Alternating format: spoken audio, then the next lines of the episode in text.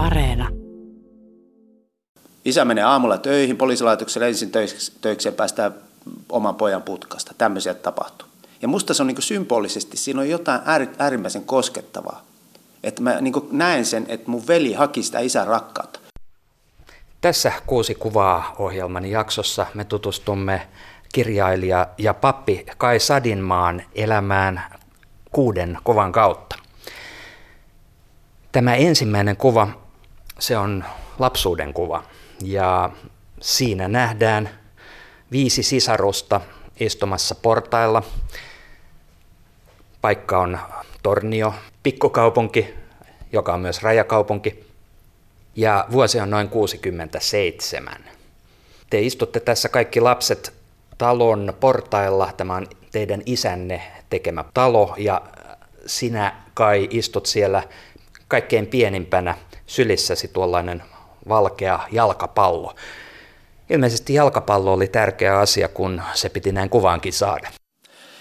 Joo, kyllä toi pallo on mulla ollut nuorena, niin tuota, Tuossa tosiaan onko kaksivuotias ehkä, niin näköjään tuossakin on jo sylissä pallo ja se oli mun matkassa hyvin tiivisti tuonne 18-vuotiaaksi asti, että mä pelasin sitä ihan aamusta iltaan ja illasta aamuun. Torni on pallo 47 junioreissa ja kerkesin muutaman kauden pelata sitten jo miehissäkin sitten, vaikka oli junnu, junnu ikäisenä, mutta tuota, se, se, sanotaanko, että se oli mun tämmöinen pelastus tuo jalkapallo, että se, se auttoi mua selviytymään siitä aika kovastakin rikkinäisestä lapsuudesta, että oli kotona vähän oli alkoholismia ja niin äh, se, se, oli semmoinen, johon mä sitten turvaudun.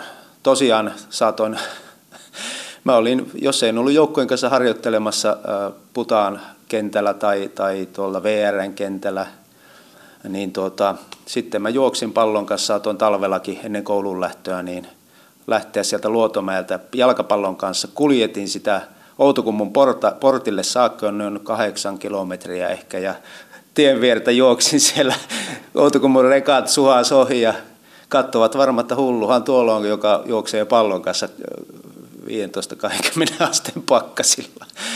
Mutta tosiaan se, se, tuota, se oli niin intensiivinen, niin tuommoinen laji on, se on hyvin intensiivinen. Ja tiedätkö, kun pallo, pyöreä pallo, se on niin kuin, se on niin jotenkin tämmöinen maapallo ihan kuin mun mielestä, ja sä otat sen, yrität ottaa haltuun, ja, ja sillä tavalla niin kuin, saat sen kaauksen siitä ympäriltä haltuun. Ja, ja sitten tuota 18-vuotiaaksi asti pelasin kyllä aika, aika tosissaan, ja sitten, sitten mä lopetin sen, ja se ei enää jotenkin enää vastannut mulle siihen tarpeisiin. Et se oli, sen aika oli ohi, mutta sitten mä huomaan sitten eh, tavallaan se intensiivisyys, mikä siinä jalkapallossa oli, niin, niin tuota, mä oon sitä kaivannut ja semmoista niin tavallaan myös elämää myöhemminkin viettänyt, että mulla on, mä oon harrastanut, harrastin näyttelemistä, joka on hyvin niin lähellä sitä intensiivisyydessään. Ja sitten kirjoittaminen, mikä mulla on ehkä se ykköslaji, että se kirjoittaminen, että mä teen, teen yhtä lausetta, mä sitä on niin kiva hinkata yhtä lausetta. Ja sitten me tajusin yhtäkkiä, että tämä on ihan sama kuin mä sen jalkapallon kanssa hinkasin. Vaikka kotipihalla pomputtelin, niin jatko, se putos, otan uudelleen ja pomputaan ja pomputaan, putoaa, otan tuhansia, tuhansia, tuhansia toistoja. Ja kirjoittaminen, se on ihan sama juttu, että, että semmoinen intensiivisyys, että se mun psyyke kaipaa sitä edelleen tämmöistä hyvin keskittynyttä ja intensiivistä, mistä, millä mä niin yritän ottaa haltuun sitä maailmaa Viivytään hetki tuolla tormi, Torniossa vielä. Kerroit, että lapsuus ei ollut helppoa aikaa. Tässä teitä on siis viisi sisarusta tässä kuvassa. Malla, Tarja, Merja ja Juha. Ja äh, millaista teidän elämänne oli? Mikä siitä teki vaikeaa? No joo, siis joo, siinä on mun sisarukset ja no, mulla oli vanhemmat hyvin kovia kokeneita elämässään. Että isä oli, isä Toni, talvisodassa 40 menetti oma isänsä Felix, jonka mä kävin sitten hänen tuota, tosiaan siellä viime syksynä kävin siellä Sallassa, missä, hänet oli, tuota, missä hän oli kuollut sitten ja kiertelin niitä, niitä paikkoja siellä. Että se oli aika koskettavaa. Ja isä tosiaan joutui isättömäksi seitsemänvuotiaana ja se oli niin perheen niin vanhin poika ja se joutui isoin saappaisiin jo silloin. Ja sitten mun äiti, äiti oli myös tämmöinen hyviä kovia kokenut lapsuudessaan. Tuota, hän oli vähän tämmöinen äpärä lapsi siinä, siinä suvussa, joka oli semmoinen tabu, josta mä käyn niin aikuisena, tai aikuisena vasta tiesin, tai jossain vaiheessa ehkä, no hyvin myöhään niin kuitenkin teini-iässä tai joskus mä niin sain selville sen, että mikä, koska, koska siihen liittyy aina semmoista tietynlaista häpeää, kun me oltiin tuota, muiden sukulaisten ja äidin sisarusten kanssa. Ja mulla oli aina se olo, että äiti ei kuulu joukkoon nyt, mikä tässä on. Ja sitten mä en tiennyt äitin tyttönimeä, kun piti koulussa ilmoittaa äitin tyttönimeä. Mulla oli kolme vaihtoehtoa. Ja mä sitten vasta, että mikä ihme tässä on, että, tuota, että mistä tämä johtuu. Ja sitten se selvisi, että okei, siinä on tapahtunut niin, että äiti oli tämmöinen, niin kuin, äidillä, oli, äidillä on niin kahdeksan sisarusta. Ja äiti, ensimmäisestä avioliitosta äidin äiti oli naimisissa, että syntyi neljä lasta. Ja mies kuoli ja sitten tuota, tämä minun äiti syntyi sitten tälle kuolleen miehen veljen kanssa mun äidin äiti teki lapsen sitten. Ja se oli, se oli niin tapu, koska hän oli jo, se mies oli kihloissa toisen kanssa, ei voinut mennä naimisiin mun äitin äitin kanssa. Ja sitten tuota, seuraava siitä, niin tuota, se mummu, mummu meni vielä naimisiin, tuli neljä lasta ja äiti oli siinä keskellä. Ja, ja jolla oli niin eri isä, ja hän oli sitten semmoinen heittopussi, mitä mummi heitti tuonne sukulaisiin piiaksi ja tällä lailla. Ja, ja mummon joku 80-90-vuotis haastattelu oli lehdessä, ja hän sanoi, että hän on kahdeksan lasta. Sitten ei, kun sillä on yhdeksän, mutta se ei niinku tunnustanut siinäkään sitä. Niin, niin semmoinen trauma ja ei, sillä tavalla niin ihmettele, että äitikin sortui sitten alkoholin käyttöön sitten. Hän kyllä pystyi tekemään töitä ja pystyi meistä nyt huolehtimaan jotenkin sillä, että me, nyt meistä tuli niinku suurin piirtein täysjärkisiä lapsia, viisi lasta seitsemän vuoden sisällä syntynyt vielä. Ja kun mä ajattelen tätä taustaa vasten äidin ja isän, uskomaton niin suoritus kuitenkin. Että niin traumaattinen, järkyttävän traumaattinen tausta myös äitille ja, ja isällä myös, niin sitten niin me, sitähän taakkaa me ollaan kannettu ja me ollaan kannettu kansakuntana paljon tätä taakkaa, sotataakkaa, niin tuota, että se, se, se loi semmoisen niin tosi, tosi vaikean lähtökohdan sitten meidänkin perheelämälle, ja josta tuli, josta tuli sitten aika rikkinäinen.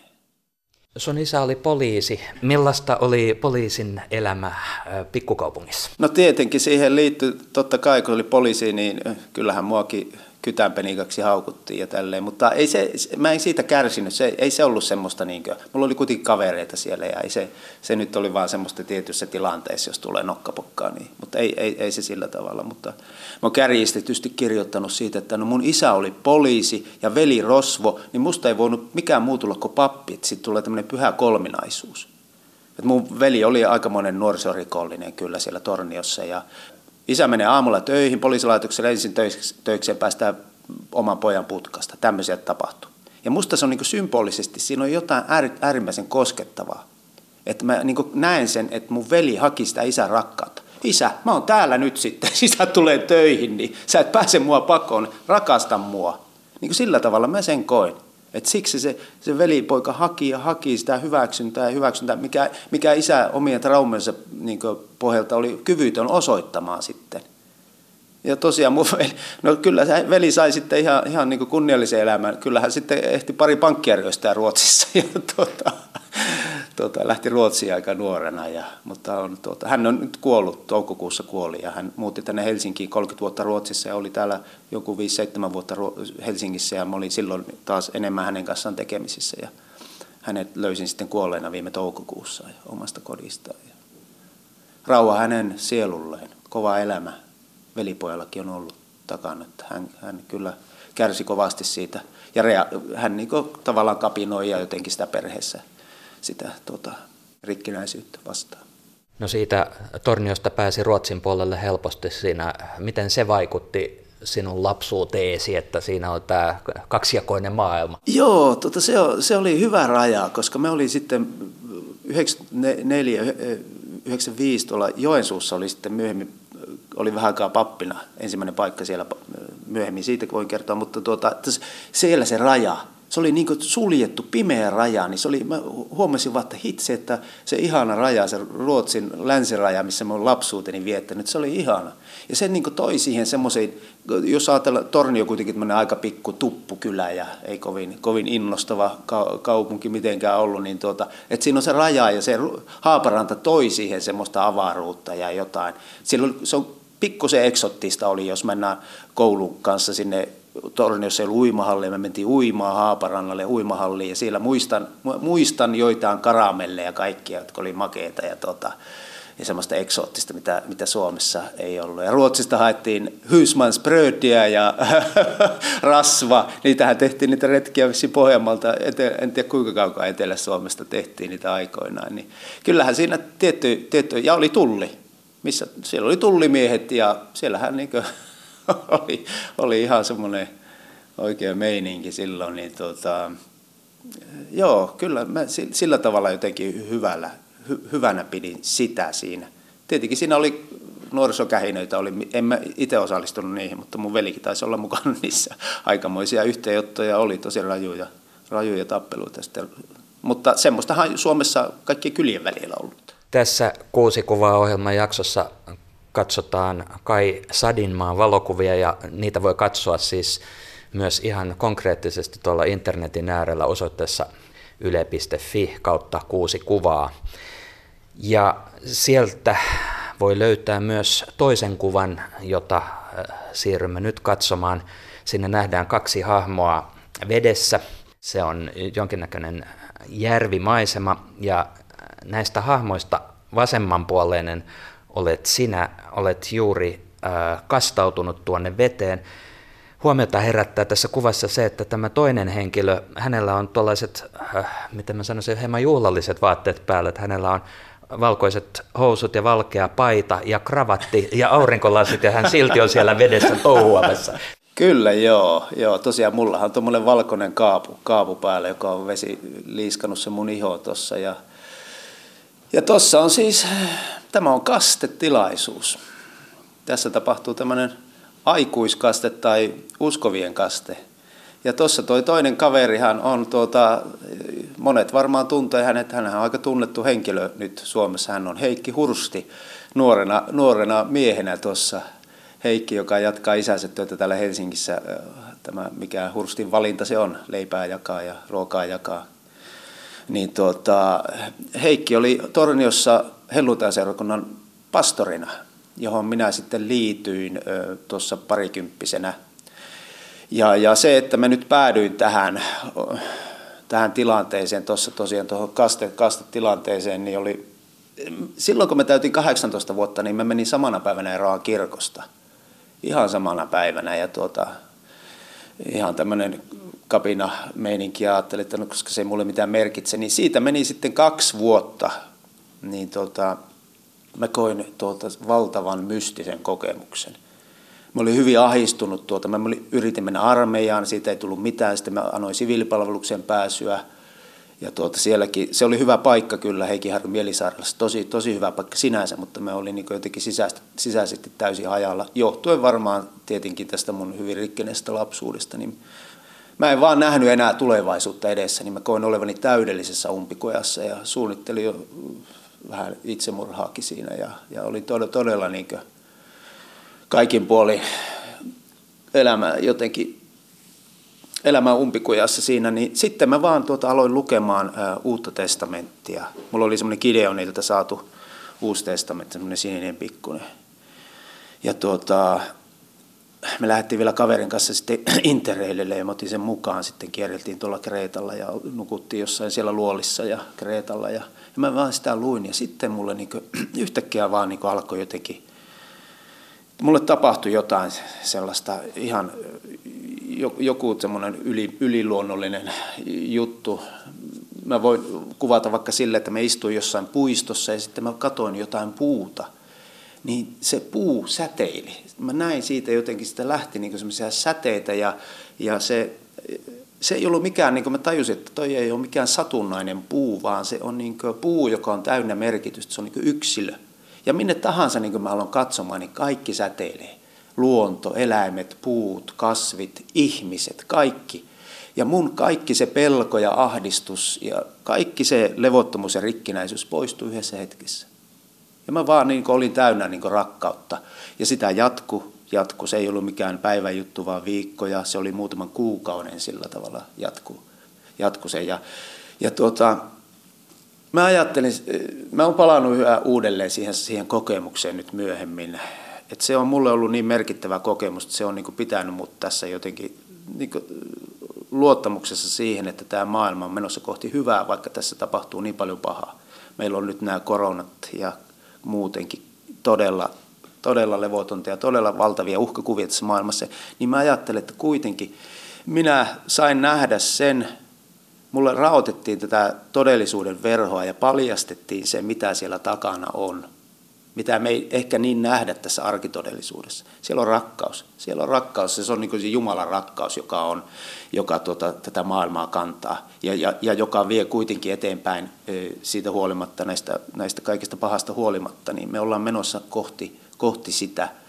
Ja, ja tosiaan sen seurauksena sitten mä liityin Tornion helluntaseurakuntaan ja, ja siellä on sitten tämmöinen tapa kastaa aikuiskaste tai uskovien kaste. Ehkä siellä pitää ensin tunnustaa se usko ja sitten kastetaan. Se on vähän toinen kuin meillä luterilaisessa kirkossa.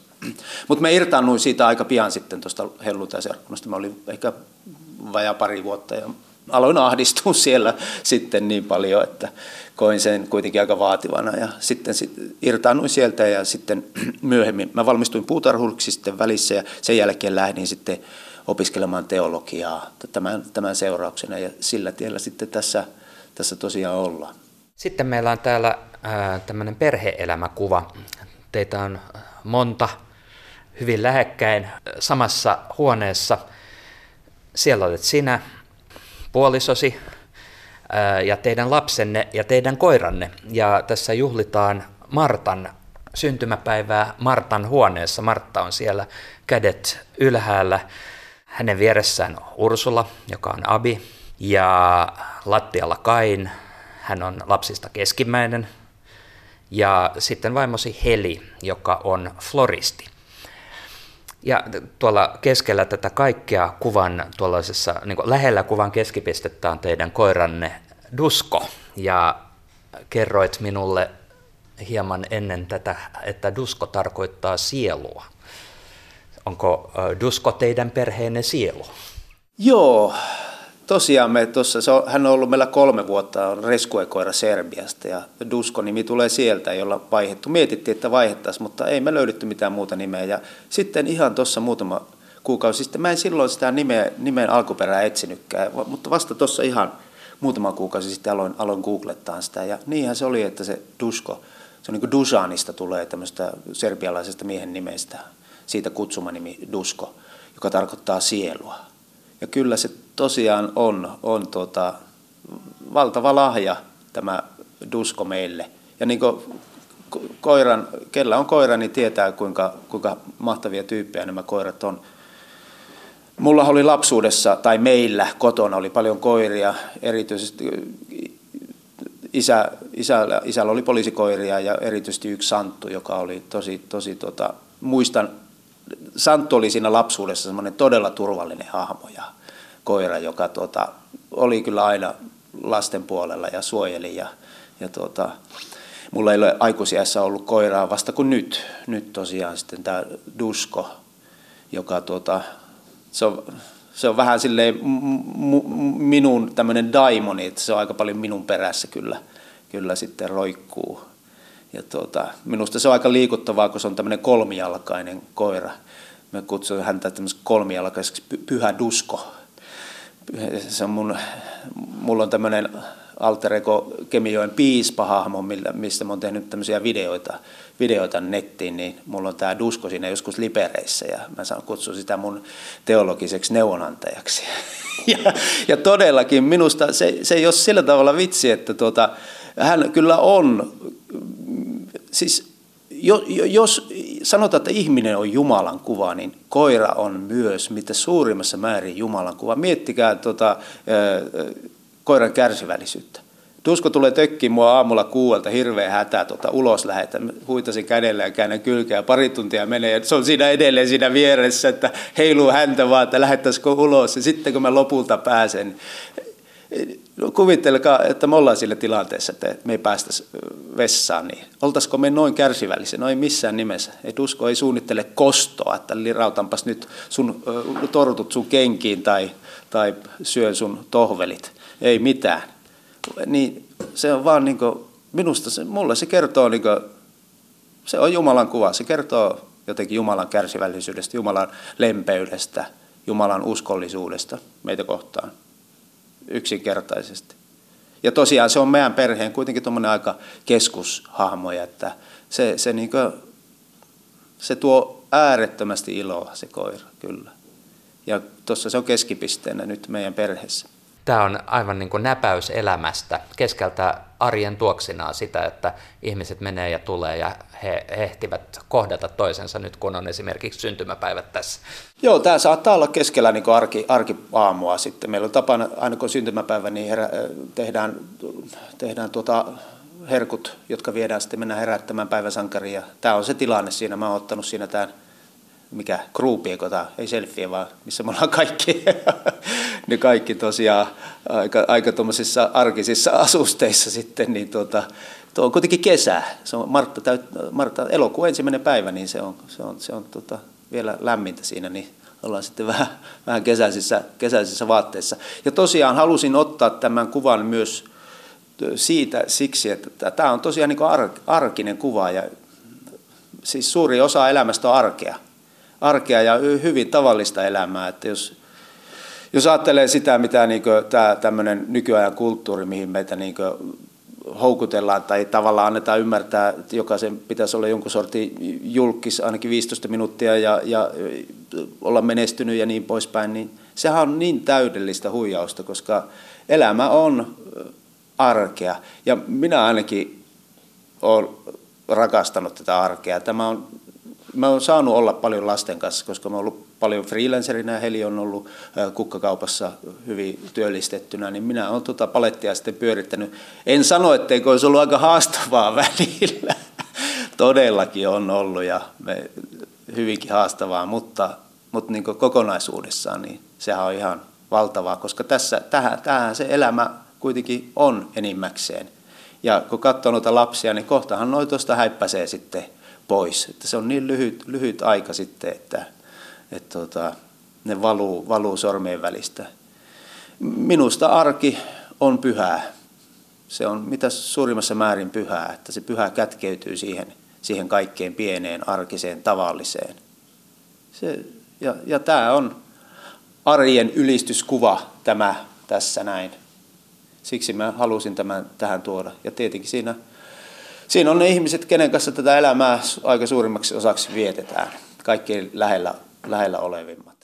Tässä puhutaan siis Kai Sadinmaan kuvien äärellä ja voit katsoa näitä kuvia myös internetin äärellä osoitteessa yle.fi kautta kuusi kuvaa. Meillä on vuorossa neljäs kuva. Se on kuva jossa ollaan pitkän ruokapöydän ääressä ulkoolosuhteissa, talon seinustalla, siellä on aurinkovarjo, ihmisillä on herkullisen näköisiä ruokia siellä lautasilla ja, ja juomia ja, ja ympäristö on vehreä ja tuo on ehkä sellainen, niin kuin, kun äsken puhuttiin arjesta, niin näyttää jopa suorastaan sellaiselta vähän juhlavalta sillä lailla, että nämä on näitä elämän juhlahetkiä kenties. Joo, kyllä tämä on, tämä on todella juhlahetki. Tässä tuota, me ollaan Ranskassa. En nyt ihan äkkiseltään muista, tuota, mikä tämä paikka oli, mutta tämä on yksi niistä linnoista, mikä me tuota naapureiden kanssa vuokrattiin. Me ollaan, meillä on neljä naapuriperhettä, jotka asutaan tuossa samassa talossa Kalliokirkkoa vastapäätä linjoilla. Ja tuota, meillä on samaikäisiä lapsia – ja tuota, sitten me yksi, yksi kesä päätettiin, että me lähdetään sitten tuota Ranskaan. Vuokrataan sieltä linna. Siellä on paljon linnoja, joita saa halvalla vuokrata. Että se, tosiaan ne kustannukset ei ollut kovin, kovinkaan suuret per perhe. Niin kuin ottaa naapurit mukaan. Naapurit mukaan, neljä perhettä, niin tuota, ja valtava isoja mestoja, jossa on, jossa on tuota, ihan uskomattomia. Siellä on tenniskenttä, uimahaltaat ja jossakin, yhdessäkin linnassa oli tämmöinen kappeli, oma, oma kirkko siellä. Ja, ja sinne me sitten viikoksi majoittuduttiin. Kolmena, neljänä kesänä käytiin sitten siellä. Nyt ei olla käyty muutama, muutamaan vuoteen. Ja nämä on, ne on kyllä jotenkin, tosiaan, ja tässä on niin ateria hetki. Me oltiin siellä ja tehdään yhdessä ruokaa ja syödään ja, ja vietetään aikaa yhdessä. Ja, ja tämä yhdessä ruoan tekeminen ja aterioiminen ystävien kanssa, niin se on jotain, se on mulle kyllä semmoinen kuva taivaasta. Se on niin esimakua taivaasta. Ja tämä on niin koskettavaa kyllä katsoa tätä, tätä kuvaa. Varsinkin myös sen takia, koska eihän koskaan ihmisten niin yhteen tuleminen myöskään ole helppoa.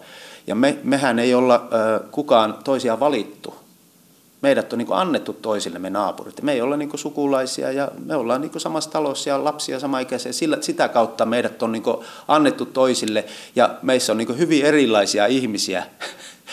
niin tuota, voi, voi kaikki kuvitella, että jos on hyvin, hyvin erilaisia ajatuksia elämästä, maailmasta, uskonnosta, politiikasta, kaikesta mahdollisesta, niin siinä voi tulla vähän yhteyttöjä, niin kuin meilläkin on ollut todella, todella niin kuin rajuja tämmöisiä keskusteluja, jotka on päätynyt sitten ihan, ihan tämmöisiin riitoihin ja on ollut välit niin kuin poikki vähän aikaa.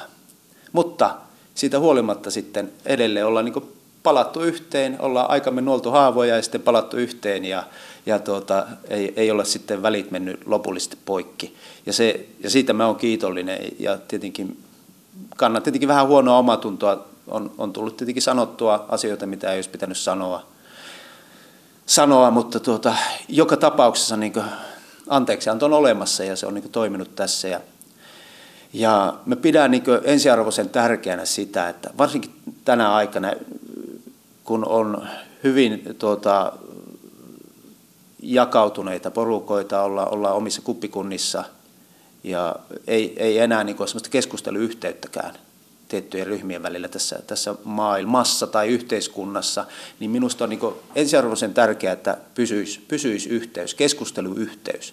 Ja niin kuin tässäkin porukassa, kun mä ajattelin, että tässä tosiaan on niin, niin erilaisia, että, että me pystytään tulemaan yhteen, me pystytään kohtaamaan ja to, toisemme, niin e, Minusta se on suuri onnettomuus, jos yhteys katkeaa, koska niin kauan kun me pystytään tulemaan saman pöydän ääreen, kohtaamaan toisemme, kunnioittamaan toisia, vaikka ollaan erilaisia erilaisia ajatuksia, niin, niin kauan me ei ainakaan aleta sotimaan toistemme kanssa. Ja tämä on niin minusta koskee niin tämmöistä lähi, lähipiiriä kuin tämmöistä isompia yhteisökansallisia tai, tai kansainvälisiäkin juttuja – ja mitä vaan se koskee, niin kauan kuin me pystytään jotenkin antamaan anteeksi toisillemme ja kohtaamaan ja kunnioittamaan toisiaan, niin silloin meillä so, pysyy, pysyy rauha, rauha keskenämme. Joo. Ja tämä, tämä on tosiaan kuva, kuva semmoisesta yhteydestä, joka on elämän suola ja joka on esimakua todella siitä, siitä taivaasta tai Jumalan valtakunnasta, mitä kohti me ollaan menossa. Samalla kun tätä yhteyttä olisi hyvä pitää, niin sitten elämässä ei voi välttyä konflikteilta tai ristiriidoiltakaan, ja sitähän juuri sanoitkin. Yksi sellainen ristiriita sulla on ollut pitkään kirkon kanssa, ja tämä seuraava kuva, viides kuva, saattaa liittyä siihen. Olet siinä papin puvussa naulaamassa käskyjä kirkon oveen Tämä liittyy kirjaan, jonka olet tehnyt, jossa esität aika tiukkojakin mielipiteitä muun muassa siitä, että, että mikä on, olisi kirkon rooli oltava Suomessa. Miten tuo hetki tuossa kuvassa, mitä sinulla oli mielessäsi, kun olit tuon Vasaran kanssa tuolla ovella?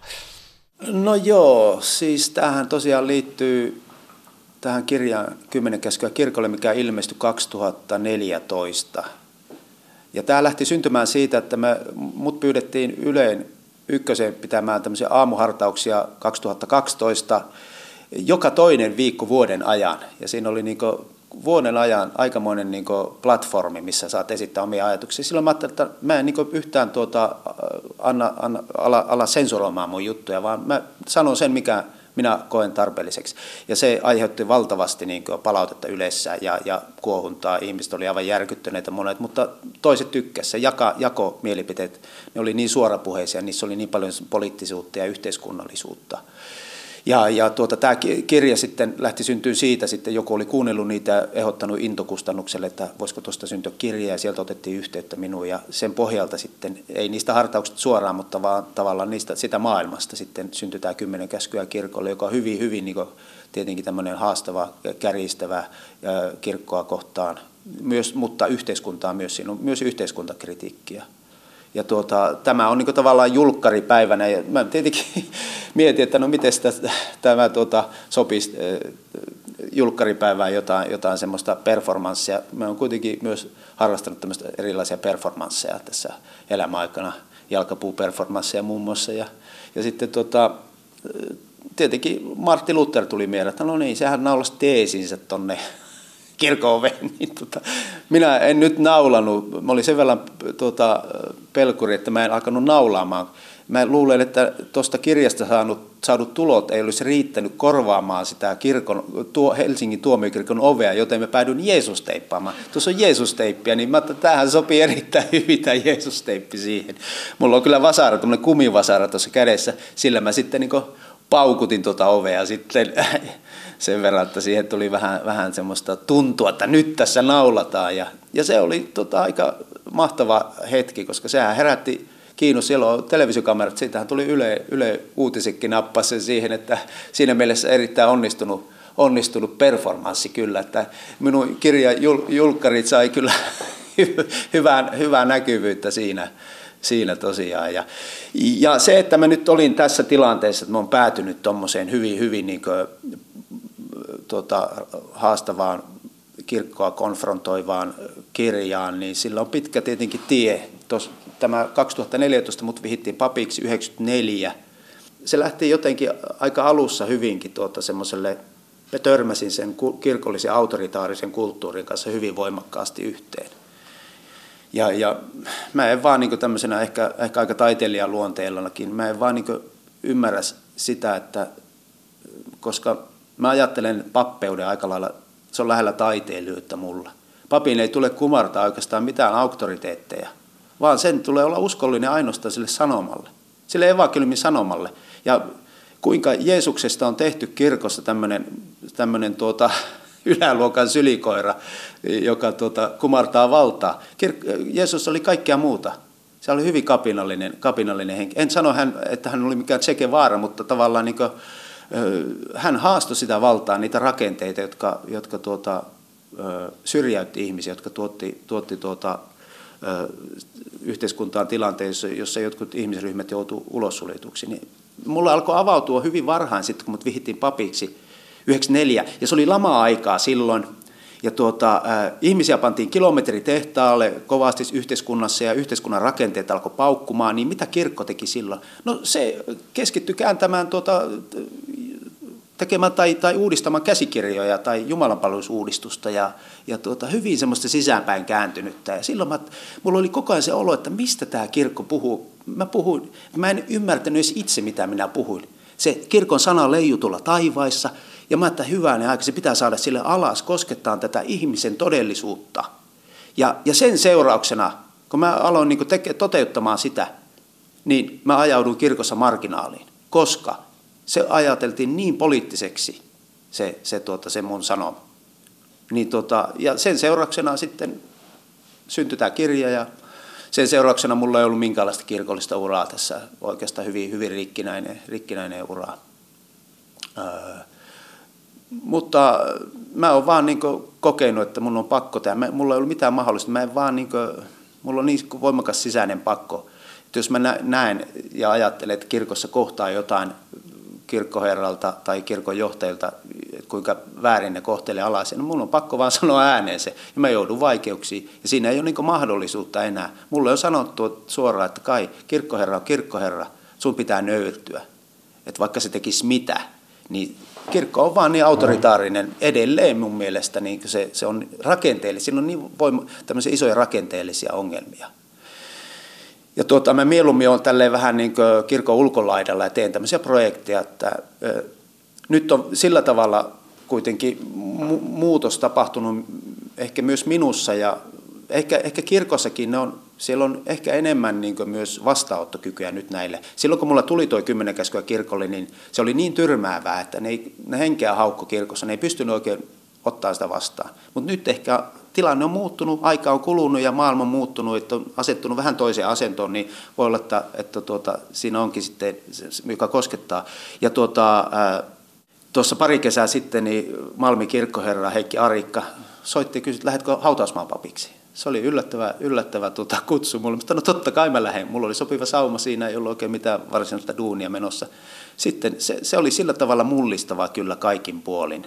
Mulla syntyi siellä kirja, kuolleiden kirja Malmi hautausmaalla, tämmöinen vaelluskirja, joka on hyvin erilainen kuin nämä mun kaksi ensimmäistä kirjaa, Kymmenen käskyä kirkolle ja sitten tämä ilmestyskirja joka tuota, on hyvin dystooppinen maailmanloppua kuvaava kirja. Ja sen jälkeen mä olin hyvin umpikujassa kirjoittajana ja muutenkin oli aika, aika ahistunut. Niin tämä hautausmaa ja pelasti oikeasti mut jotenkin. Mä siellä hautoja tosiaan keskustelin ihmisten kanssa, jotka vieraille hautausmaalle ja sitten aloin, aloin kirjoittamaan sieltä näistä haudoista ja koko hautausmaasta, niin mulle ilmaisu muuttui tavallaan, se, se kirja on hyvin erilainen, se on hyvin hengittävä, kaunokirjallisempi teos jotenkin kuin nämä aikaisemmat tämmöisiä räyhäteoksia, nämä minun aikaisemmat hyvin suorapuheisia, niin, niin se, se oli vapauttavaa ja jotenkin ehkä mä löysin semmoista armoa itseä ja kaikkea maailmaa kohtaan. Mä aloin niin tuntemaan suunnatonta myötätuntoa myös niitä haudoissa olevia kuolleita ihmisiä, kun siellä on paljon kuuluisia Tapio Rautava, Laila Kinnus, hyvin traagisia elämiä, Armi Aavikko. Mä tunsin niin suunnatonta myötätuntoa heitä kohtaan. Ja, ja jotenkin ajattelin, me ollaan kaikki niin samassa, me ollaan kaikki kuolevaisia. Kuolevaisia tässä maassa. Ja nyt kun on tämä korona tässä päällä, niin, niin, niin jotenkin vielä yhä enemmän niin mä ajattelen, että myötätunto. Että me ollaan myötätuntoisia toisia kohtaan. Me ollaan kaikki kuolevaisia ihmisiä tässä. Että se kärsimys yhdistää minusta meitä nyt tässä, tässä tilanteessa. Tässä kuuden kuvan jaksossa meillä on itse asiassa tarjolla kuva, jonka voisi numeroida viisi ja puoli. Se on tuota julkisista Wikimedia-tietovarannosta löytyvä kuva World Trade Centerista, johon eräänä syyskuun 11. päivänä osui kaksi lentokonetta ja, ja tästä alkoi valtava muutos maailmassa. Tämä on kuva, joka on varmasti katsomattakin kaikilla mielessä, jotka ovat siihen aikaan olleet televisioiden äärellä. Miksi haluat puhua tästäkin kuvasta? Joo, mä halusin valita semmoisen kuvan sitten, josta, et, tuota, mikä on niin yhteinen kollektiivinen, joka on ehkä, ehkä vaikuttavin tai merkittävin kuva lähi, maailman lähihistoriassa. Niin tämä oli ihan yksi päivänselvä juttu, että se on tämä. Se on iskostunut niin meidän tajuntaan niin voimakkaasti, koska sitähän toistettiin ja toistettiin koko ajan, koko ajan sitä, sitä tuota, ja sehän on aivan, minusta tämä on niin jotenkin, tämä on the tapahtuma tässä maailman historiassa, lähihistoriassa, joka on hyvin merkittävä. Ja mä kirjoitan tässä tuota, tästä ö, iskusta kirjassa Kymmenen käskyä kirkolle, jossa mä, tuota, mä taustalukemisena mulla on ollut esimerkiksi sosiologi tämä Baudrillard, joka, joka on kirjoittanut tästä iskusta. Ja, ja tuota, myös René Girardin, tuota, hän on myös ranskalainen sosiologi, niin heidän ajatuksiaan tästä. Ja, ja, ja mä niin olen samaa mieltä, että tämä on tässä, mitä tässä niin tapahtuu. Tässä tapahtuu symbolisesti koko tämän länsimaisen kapitalistisen kulttuurin niin tuhoutuminen. Ja nämä tornit edusti sitä, sitä ja, ja se isku siihen niin oli tämmöinen tavallaan symbolinen sen järjestelmän murskaantuminen. Et me, meillä on nyt yksi mahti maailmassa, Neuvostoliiton ja kommunismin tuhoutumisen jälkeen. Meillä on yksi globaali mahti. Ja se, se on niin se, se fataali juttu, se on se paha juttu, koska me ei osata enää kuvitella mitään toista maailmaa. Meiltä on niin ne tulevaisuuden visiot tavallaan tapettu, että, ikä, että me ollaan niin tässä historian lopussa. Tämä, tämä koko kapitalistinen globaali järjestelmä, se on, se on, se on minusta savijaloilla seisova jättiläinen. Ja me huomataan se nyt, kun meillä on koronavirus yksi pieni virus, se on pannut polvilleen koko maailman, se on hajottamassa tätä koko systeemiä, kuinka, kuinka niin kuin tavallaan hauras se lopulta on. Mä en usko, että tämä niin pysähtyy tähän, vaan tämä on, niin kuin, tämä on niin tämmöistä synnytystuskien alkua. Että nämä vaan tulee eri lailla murtumaan tämä järjestelmä.